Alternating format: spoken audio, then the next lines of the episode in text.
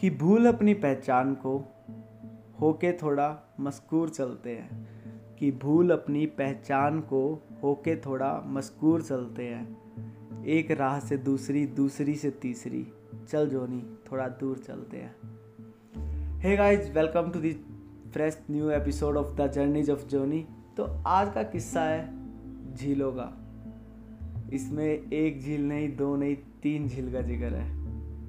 From Phewa Tal from Phewa lake in Pokhara to Begnas Tal to Rupa ताल ये सफ़र बहुत ही amazing है। ये क्यों है, ये आज हम जानेंगे। तो लास्ट नाइट मैंने पोखरा अपना जो होटल था, hotel Karuna not corona Karuna, hotel Karuna से चेकआउट किया और एक नए होटल में रूम लिया। और ये भी एक ब्लॉग कोलैब था, अपने को फ्री में रूम मिल रहा था तो अपने ने क्यों मना करना था तो मेरा वैसे प्लान था पोखरा में तीन दिन का बट मेरे को वन नाइट एक्स्ट्रा स्टे भी मिल गया और मेरे पास एक वजह भी थी कयाकिंग की तो मैं एक दिन और रुक गया पोखरा क्योंकि पोखरा मेरे को बहुत बहुत प्यारा एक टाउन लगा, बहुत प्यारा टाउन था, बहुत प्यारा हिल स्टेशन था। तो मैंने एक नए होटल में चेक इन किया पिछली रात होटल पोखरा व्यू यहाँ से फेवा ताल थोड़ी दूर थी, फेवा ताल का व्यू नहीं आता था। बाकी पोखरा नाम से पता चल रहा है, जैसे पूरे पोखरा का व्यू दिखता था। बहुत ही प्यारा व्यू इसके बाद मैंने मॉर्निंग में रात को चेक इन किया और सो गया और मॉर्निंग में सुबह उठ के ब्रेकफास्ट किया और सबसे अच्छी चीज़ थी, यहाँ मिला मुझे इंडियन ब्रेकफास्ट लाइक काफ़ी दिनों बाद मैं इंडियन ब्रेकफास्ट खा रहा था। पूरी भाजी और सैंडविच वगैरह थी। तो अब अब मेरा प्लान था थोड़ा पोखरा से फिर दूर जाने का। जैसे मैं पहले घाटी सीना गया, वो मेरे लिए बिल्कुल एक अनटच डेस्टिनेशन थी। मैंने कभी नाम भी नहीं सुना था, आपने भी कभी नाम नहीं सुना होगा। बट आज जहाँ मैं जा रहा था, इसका नाम तो सुना है लोगों ने बट बहुत कम लोग जाते हैं जब पोखरा जाते हैं। ये डेस्टिनेशन थी बेगनास ताल। तो मैं जब इंटरनेट पे, मैं किसी भी जगह विज़िट करता हूँ तो वहाँ के बारे में इंटरनेट पे सर्च करता रहता हूँ तो मैंने अपनी सर्च करनी स्टार्ट की, पोखरा में क्या क्या चीज़ें हैं कैसे कैसे तो मुझे एक लेक का नाम दिखा बेगनास ताल नहीं यार, ये लेक तो पोखरा में नहीं देखी मैंने। चलो, इसके बारे में और पढ़ते हैं। पढ़ा तो देखा कि वो तीस पैंतीस किलोमीटर दूर है पोखरा से। मतलब ज़्यादा नहीं, बीस पच्चीस किलोमीटर दूर है और बहुत प्यारी लेक है। तो मेरा मन हुआ, यार, यहाँ जाऊँगा। लोकल से पता करना स्टार्ट किया कैसे जा सकते हैं, उन्होंने बोला कैब करके जा सकते हैं, मैं बोला नहीं, मेरे को बस से जाना है। तो उन्होंने एक जगह बताई, पृथ्वी चौक, जो कि फेवा ताल, फेवा लेक के पास था। तो बोले, वहाँ से आप बस ले सकते हो।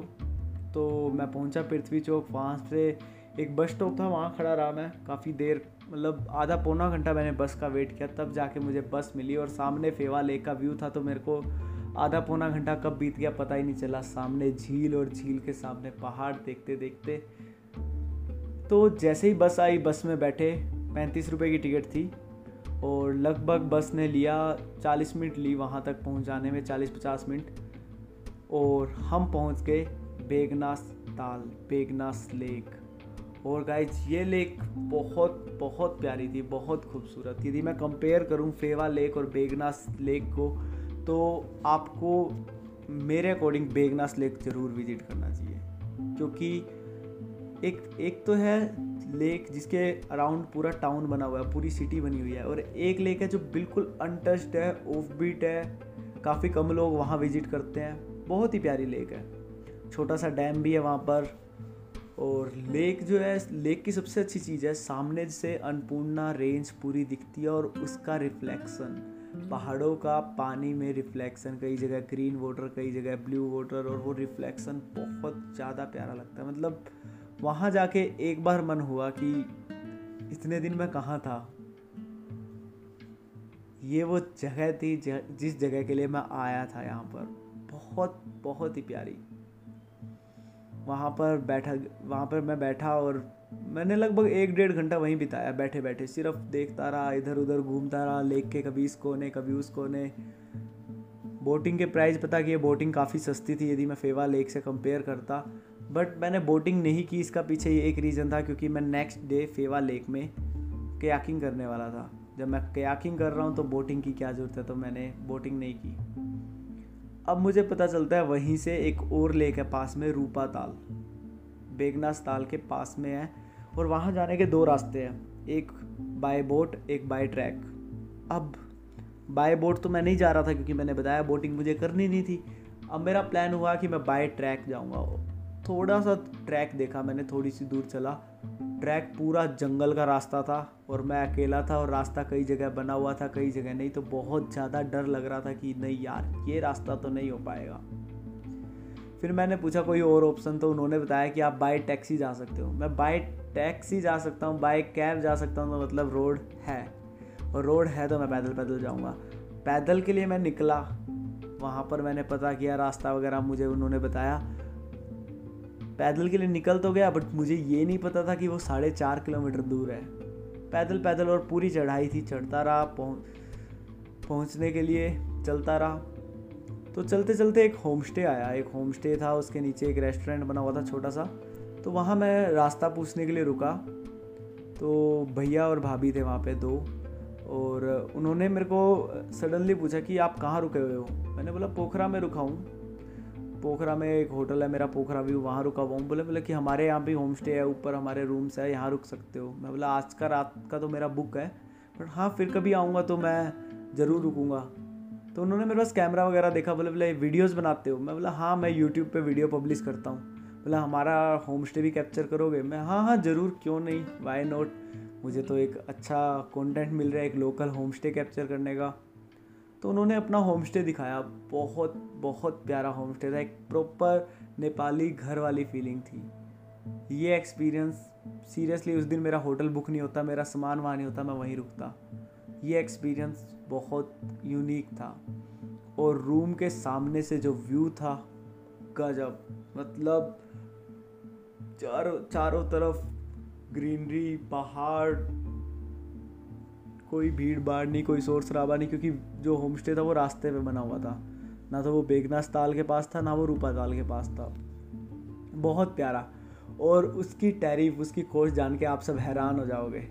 सिर्फ़ साढ़े तीन सौ रुपये लाइक मेरे को जब पता चला, मैं only three fifty rupees like three fifty Nepali rupees यदि इंडियन में कन्वर्ट करें तो टू हंड्रेड रुपीज़ उस दिन मैंने प्लान किया था, और अभी भी मेरा प्लान है। मैं कभी किसी दिन ऐसे जाऊँगा, वहाँ पर हफ़्ते दस दिन के लिए वहीं रुकने। सिर्फ़ मतलब आउट ऑफ़ नेटवर्क मेडिटेशन करने, सिर्फ़ मेडिटेशन करने वहाँ जाऊँगा। मेरा प्लान है। रोज़ बेगनास ताल के पास जाया करूँगा, उस होम स्टे से मेडिटेशन करने और मेडिटेशन करके दोबारा उस होम स्टे में आना और रुकना। प्लान है मेरा।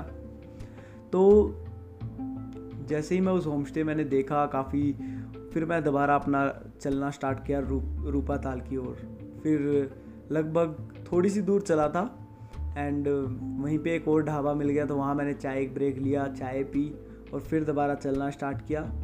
और मैं चलते चलते साथ साथ में वैसे तो बहुत कम लोग थे मतलब मैं अकेला ही ज़्यादातर चले जा रहा था बहुत कम लोग थे जो मुझे मिल रहे थे वहाँ पर रास्ते में बट जो भी मिल रहे थे मैं लिफ्ट मांग रहा था। तो मेरे को एक लिफ्ट मिल गई एक बाइक से।